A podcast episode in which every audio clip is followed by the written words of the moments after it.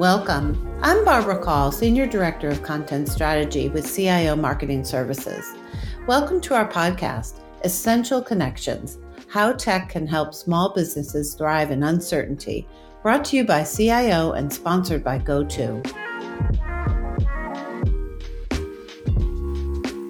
Today's business and IT leaders face a daunting future driving operational efficiency while also tackling macro challenges like geopolitical instability, supply and energy disruptions, and significant economic uncertainty.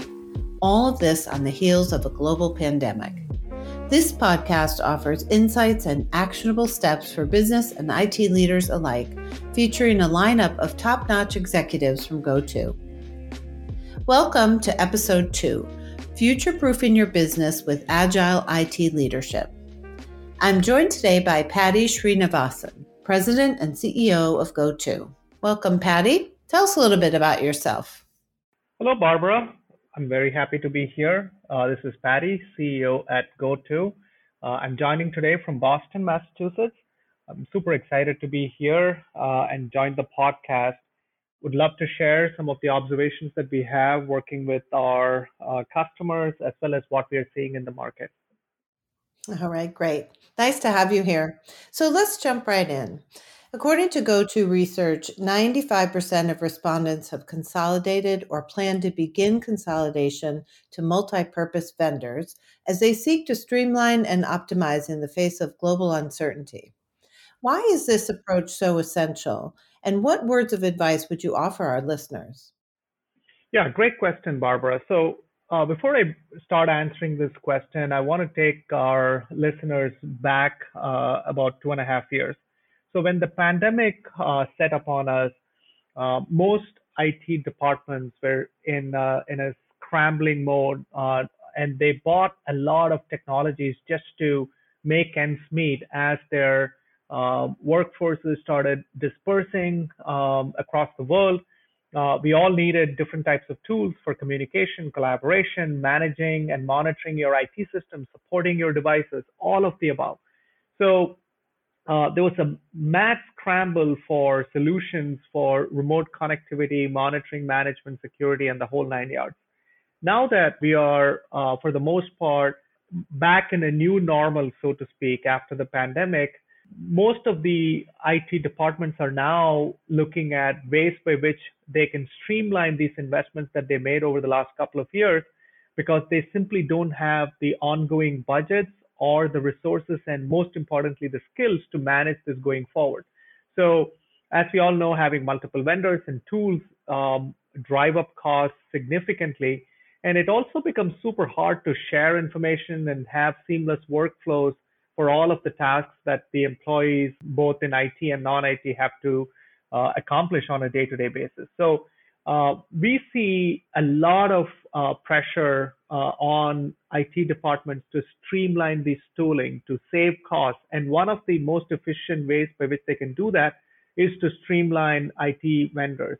And we, as a company that provides both IT management and support as well as communication software to help companies uh, both engage with their end customers, but also help support and uh, uh, and collaborate with their employees internally. Uh, we become a natural technology partner for companies that are trying to uh, consolidate uh, vendor relationships and streamline costs. All right, thank you. Really interesting. So, traditionally, IT and business leaders have justified technology investment using things like cost or customer experience improvement but these lean times might require new justifications. What are they, and what are the KPIs that are associated with them? You know, something like employee productivity, efficiency, and IT operations. What are your thoughts? Yeah, uh, so this is a really interesting uh, time um, when when you think about what we are leaving behind, which is the pandemic, and what we are likely entering, which is uh, a period of tremendous economic uncertainty. So I would like to answer this question by first looking at uh, the internal aspects of any company, and very specifically mid-market and small organizations that we often refer to as SMBs, small and medium businesses. So we did um, uh, we did a, a, a, study recently with Frost and Sullivan, and they, we found that uh, over three quarters of the respondents said that the, the workload of IT um, workers have increased tremendously due to the dispersion of the workforce and the complexity of the devices that they bring to work and uh, and all of the things that they have to accomplish. And more than half of them said that the the IT job has fundamentally become more difficult. So consolidating and streamlining technology stacks uh, allows them to manage all these devices and endpoints using a single canvas, uh, reducing the amount of time and effort IT administrators and IT support staff need to come up to speed on these technologies. So that's one real example of internal optimization. So KPIs here could be uh, productivity, uh, number of technicians that you need to support an organization, and so forth from an external benefit perspective, so imagine you are a company, you are in retail, and you have um, customers that are trying to reach you. Companies these days have to rely on more than one channel. So traditionally, uh, phone was the premium uh, or perhaps even the only mode of communication with uh, their customers. But now with the pandemic, a lot of uh, consumers have gone digital. So a phone line alone is not sufficient. So you need true omni-channel capabilities to connect and engage with uh, with end consumers and end customers. So that's an external uh, communication need that has emerged over the last couple of years. And KPIs here uh, are customer satisfaction, uh, number of uh, customer connections that you're able to service with the same amount of staff on your um, in your payroll, and things like that. And the third thing, which I think is very foundational, is managing the security and privacy of your organization. So as I as I was just talking about, there's a proliferation of devices that people are using to get their jobs done, which means that the surface area of exposure for um, your information and data uh, is just that much bigger these days. So the question that we have to ask is, do we have the right tools and technologies to protect these devices and safeguard uh, the privacy and the information that you have about your employees, about your company, and also about your customers. So those, I would say, are the the main um, types of uh, uh, justifications that we are seeing uh, IT and business leaders leaning on. All right, very interesting, Paddy. So here's my next question. Most every IT ecosystem includes solutions from multiple vendors. It's the way that many IT estates have evolved. So what's needed most to capitalize on this reality? And I, you know, I think of things like integrations without complicated programming or specialized resources. What are the key considerations when choosing new tools or vendor partners? And then, you know, what are the key questions business and IT leaders should be asking? Yeah, it's a very interesting uh, question. So my advice would be to start with the the benefit that a technology can deliver, uh, either to um, your employees or uh, in many cases for your customers. Like, what is the business goal or business benefit that we are trying to deliver with a piece of technology? The next question um, is what is the total cost of ownership? Of course, software has become more and more um, uh, affordable these days, where there's very little upfront investment. Most of the subscription software these days are pay as you go, which is very beneficial. Uh, and m- many of our products are also consumption based. But the important question is what is the total cost of ownership and how does it stack up with the benefit that I was just talking about? So that's number two. Number three is security. I just talked about the importance of security, but um, uh, it is a very important question for business and IT leaders uh, uh, to ask.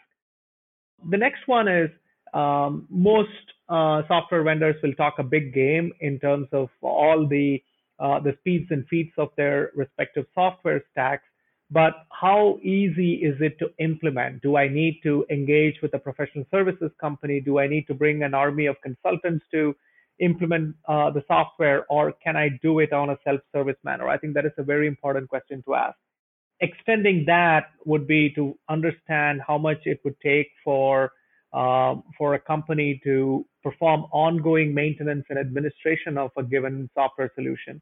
So these are all the different considerations to ensure uh, uh, that uh, you are investing in the right technology to solve the right business problem, and you have a sense of whether or not that software pays for itself in terms of the business benefits it's delivering, and also uncover the hidden costs that are typically not visible as you embark on a, on a digital transformation journey, asking tough questions like what would it take for us to go live in this, and what is the ongoing administrative cost? Would I have to hire and staff very expensive IT and cybersecurity resources, or uh, is the software lend itself to very, very simple administration on an ongoing basis? So, for example, uh, we have, uh, I'll pick one random example from our portfolio of products. We have a contact center product, and our contact center product has been built from ground up for medium-sized companies and small companies.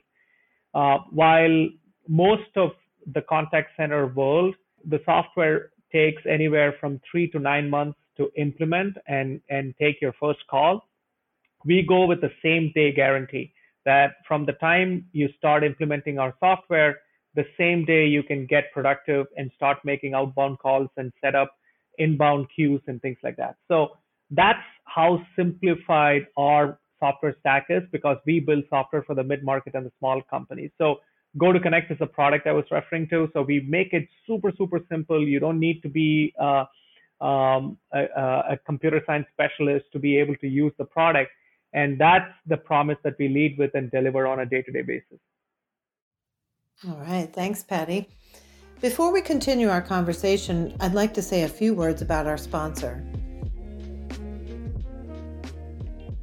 This podcast is brought to you by GoTo the only all in one business communications and IT support software, making connecting and supporting your people easy, even in uneasy times. Visit goto.com. Now back to our show. So, Paddy, talk to me about tech stack consolidation. What is it, and how does it benefit business and IT leaders alike? Yeah, so I think in um, in summary, I would say consolidating technology stacks and having uh, software platforms that do more than one thing just makes everyone's life easier. Right, managing your company's systems and resources and devices under one uh, one single platform just reduces the IT resources that are required to uh, to keep running things smoothly, resolve problems, monitor the the efficient deployment of resources, and and being able to know when things are about to go wrong to take remedial action before the users start noticing it is a very powerful thing. And if you can do all of this from a single application and a single platform, it just reduces your um, overall ongoing overhead of uh, of managing these systems. It also on on the business side, uh, fewer vendors uh, means that you have fewer uh, things to manage, like service level agreements and things like that. You can drive a higher degree of total cost of ownership. And it also really helps onboard and train employees that are coming in, both on the IT side as well as your end, uh, your um, employees. It just streamlines their onboarding process. And as we all know, as the world goes more and more into a distributed model, uh, this is an often overlooked aspect of consolidating technology stacks from different vendors into single unified uh, software products. So I would say um, the final thing I would like to add is it also reduces the burden of ongoing administration which is a very underrated aspect of buying software and complicated systems, is the amount of babysitting and the oversight you need and the skills that are required to uh, manage and administer these products on an ongoing basis. So just having fewer of them and investing in software platforms that can solve multiple business problems for you just helps in uh, in doing all of these things in a very efficient way so that you can focus on your customers and and driving positive business outcomes versus chasing IT problems. Okay, thanks, Paddy. So I want to switch gears and talk a little bit about cybersecurity. So cybersecurity threats, as we all know, are at an all-time high, and there's no end in sight. As just one example, the U.S. Federal Bureau of Investigation reports that it received more than 847,000 complaints in 2021. That's an increase of 7% over the previous year. So, my question is what advice would you give business and IT leaders facing this reality? And what kind of approach would you recommend to defend company systems? Yeah, this is a really, really important question in today's times. So um, there's a common myth that uh, cybersecurity is a lot more important if you're a bank or uh, some kind of a financial services institution or uh, highly regulated healthcare company and things like that. But nothing can be further from the truth. Small and medium businesses or businesses of any size are equally at risk uh, from cybersecurity and threats that uh, that come from different sources a recent study showed that the average cost of data breaches is at an all-time high and businesses really need to take every precaution to protect themselves from uh, from outside and even inside attacks and uh, and we have to be really careful with this so um, having uh, software which can address some of these challenges is really really important so as i was explaining previously uh, there is a tremendous amount of proliferation of devices that employees and customers are using to get their jobs done as well as to get services from uh, from different vendors. So managing all of this uh, is extremely extremely important because it uh, this has become a major point of exploitation for ransomware attacks, for example. Our GoTo Resolve uh, product um, employs a zero trust uh, approach to security, which gives a significant safeguard against bad actors, um, and it is it's really gaining a lot of market share. So, uh, what does zero trust security mean? What it means is uh, it it makes an assumption that nothing is trusted by default. Everything requires additional and a very unique authentication from an administrator to do things like uh, remotely accessing a computer or to deploy uh, a piece of software in a remote machine. And when you're trying to perform these actions, it asks for a unique digital signature, which is then validated against um, the the signature that you had originally uh, used, so that um, it prevents even if uh, the network of the company is breached, it prevents the attacker from gaining additional real estate inside the company by infecting other machines and servers and things like that. So it prevents the lateral progress of an attacker and limits the exploit um, to a very localized area. So this zero trust security uh, is really, really important to safeguard companies' data, uh, it helps in um, preventing phishing attacks and, and uh, supply chain attacks and so forth. So this is one example of how GoTo, as an example, is, is taking security very seriously and making it into a first principle of all of our products. And um, most most of our uh, customers don't even uh, realize the kind of security they are getting from our products but a lot of our customers have started demanding these kinds of zero trust security in all of uh, uh, the software solutions that they are investing in. So I think it is uh, it's a very very important aspect of uh, evaluating technology products going forward. All right, great. Thanks, Paddy. So before we wrap up, I have one last question for you. What are some other ways that leaders can future proof their business? Any last closing thoughts for our listeners? Sure. I'll um, I'll just give a couple of closing thoughts. So first one um, is to focus on the experience of both uh, the customers and employees, and really investigating the business benefits uh, a software platform can deliver. Um, from a customer experience point of view, their expectations of companies are changing very, very rapidly, especially after the uh, the pandemic there is a major push towards digital, the interactions of consumers uh, and their expectations they have of different businesses is rapidly going into the digital world. Uh, the next thing I would say is do not compromise on security. And um, and the final thought I want to leave everyone with is that uh, technology is not just for the big and the privileged. Uh, the pandemic has really accelerated the expectations that em- uh, employees and customers have around digital engagement, digital customer support, and so forth. So this makes digital transformation uh, as one of the most critical investment that companies of all sizes can make to stay relevant in these uncertain economic times. So the next two years are going to be extremely critical. Companies have a very um, unique window to not just survive, but also thrive by embracing a digital first mindset and invest in the right set of technologies so that they emerge out of this uh, next 12 to 24 months even stronger and uh, and more ready to embrace their customers and their employees with the best of breed digital technologies that they can uh, afford to have. Thanks, Paddy. Excellent discussion.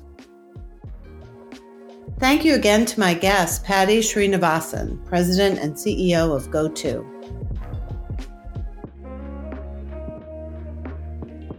And thanks to you, our listeners, for tuning in. I hope you've enjoyed this episode in the Essential Connections podcast, brought to you by CIO and sponsored by GoTo. I encourage you to tune in for episode three, where we'll explore the rising costs of missed connections. And if you missed episode one, the entire podcast series is available on Apple Podcasts, Google Podcasts, and Spotify. For more information, be sure to visit goto.com. For CIO and GoTo, I'm Barbara Call.